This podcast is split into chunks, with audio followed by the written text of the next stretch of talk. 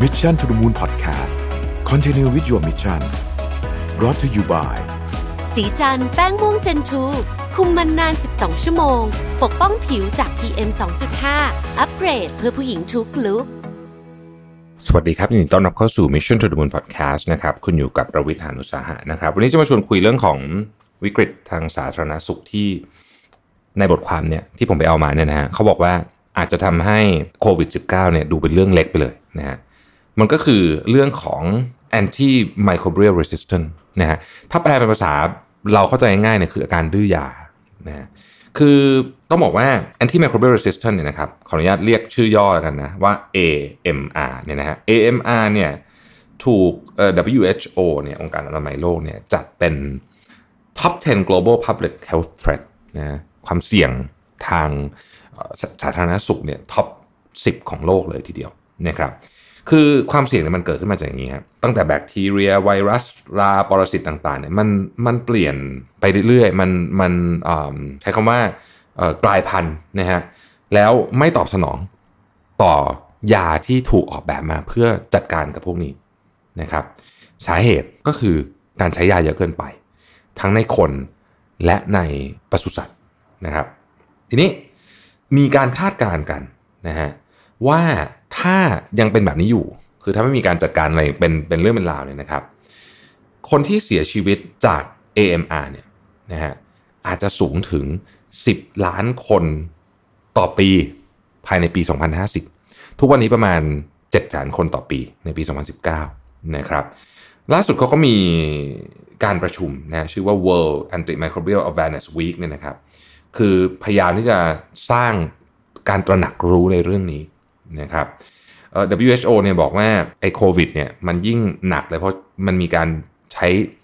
แอนติบโอติกที่ต้องใช้คำว่าผิดที่ผิดทางไปอีกในช่วงนี้นะครับ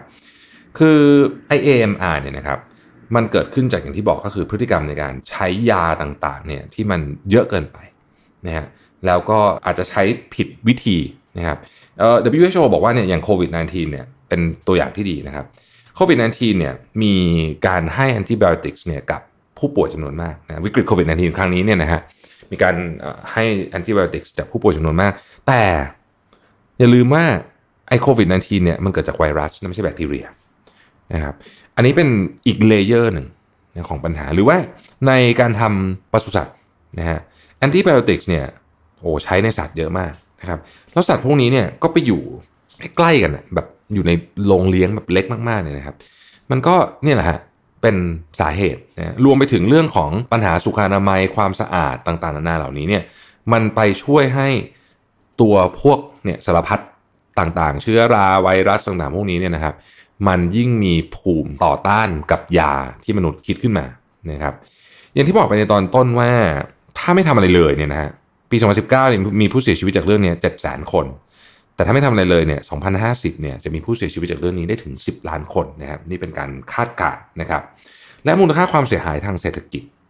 ตั้งแต่ตอนนี้จนถึงปี 2050 เนี่ยจะสูงถึง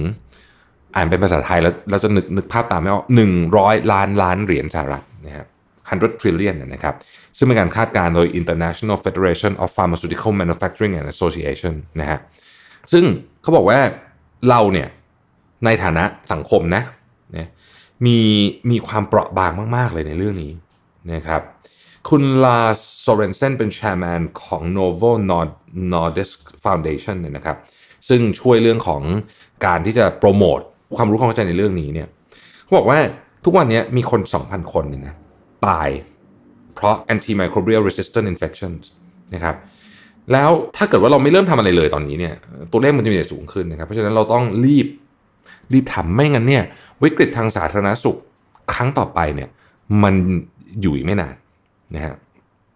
WHO เองเขาก็มี action plan นะครับบอกว่าเรื่องนี้เนี่ยมันเป็นเรื่องของอันหนึ่งคือต้องให้รู้ก่อนว่ามีปัญหานะฮะการรับรู้ถึงปัญหาของเรื่องนี้นะครับ อันที่สองเนี่ยนะครับต้องมีการวิจัยศึกษาเพิ่มเติม นะครับ ถึงสาเหตุจริง ๆ ไปแก้ที่ตัวปัญหานะครับเอออันนี้อาจจะไม่ใช่วิจัยในเรื่องของทางวิทยาศาสตร์อย่างเดียวนะอันนี้จะเป็นวิจัยในเชิงของการใช้ยาด้วยนะฮะว่าทำไมคนถึงเลือกใช้ยาแบบนี้นะครับเอออีกอันหนึ่งก็คือการทำให้เรื่องของความสะอาดสะอาดเนี่ยดีขึ้นนะฮะเพื่อลดความเสี่ยงในการที่จะพวกเชื้อโรคเนี่ยมันจะมีภูมิต้านทานกับยามากขึ้นเนี่ยนะครับ และแน่นอนว่าต้องลดการใช้ยาที่เกินจำเป็น ทั้งในคนและในสัตว์นะฮะทีนี้ผมต้องเล่าอย่างนี้เลยว่า เมืองไทยเนี่ยขายยาพวกนี้ง่ายนะฮะถ้าเป็นที่ต่างประเทศเนี่ยยาตระกูลเนี่ยขายยากคือคุณต้องมีใบสั่งแพทย์นะฮะแต่เมืองไทยเนี่ยเราซื้อกินกันเองก็มีนะครับเพราะฉะนั้นผมว่าเรื่องนี้ในเมืองไทยเองก็มีคนพูดนะ ผมก็เห็นมีโพสต์เกี่ยวกับเรื่องนี้อยู่เรื่อยๆนะฮะแต่ก็รู้สึกว่ามันยังไม่ได้ถูกพิกอัพเข้ามาเป็นกระแสหลักสักเท่าไหร่ทั้งนั้นที่จริงๆแล้วไอ้ประเด็นนี้เนี่ยมันเป็นประเด็นที่ค่อนข้างใหญ่มากเหมือนกันนะครับ ซึ่งเรื่องนี้เนี่ยก็เขาก็บอกว่ามันมีนั่นแหละ ทางที่ต้องทำก็คือ ต้องให้คนเขาเข้าใจเรื่องนี้ก่อนว่าเอ้ยมันมีการใช้ยาผิดประเภทจริง ๆนะครับ แล้วก็ความเสี่ยงมันไม่เล็กเลยนะคือมันใหญ่มากๆนะฮะใหญ่กว่าโควิดอะถ้าเกิดว่าปล่อยไปแบบนี้เนี่ยนะครับมันก็จะเกิดวิกฤตขึ้นแล้วแล้วมันเป็นวิกฤตที่ถ้าไม่มีใครทำอะไรเลยเนี่ย มันมองเห็นอยู่แล้วว่าจะเกิดขึ้นแน่ๆนะครับเป็นเรื่องที่น่ากลัวมากแล้ว ถ้ามีโอกาสเนะฮะเดี๋ยวผมอาจจะเชิญผู้เชี่ยวชาญเนี่ยมาพูดคุยลงลึกไปในดีเทลว่า ประเด็นนี้เนี่ยมันส่งผลยังไงกับชีวิตของเรา แล้วเราในฐานะคนทั่วๆไปเนี่ยสามารถที่จะทำอะไรได้บ้างนะครับ ขอบคุณที่ติดตาม Mission to the Moon นะครับ สวัสดีครับ Mission to the Moon Podcast Continue with your mission Presented by สีจันแป้งม่วงเจนทู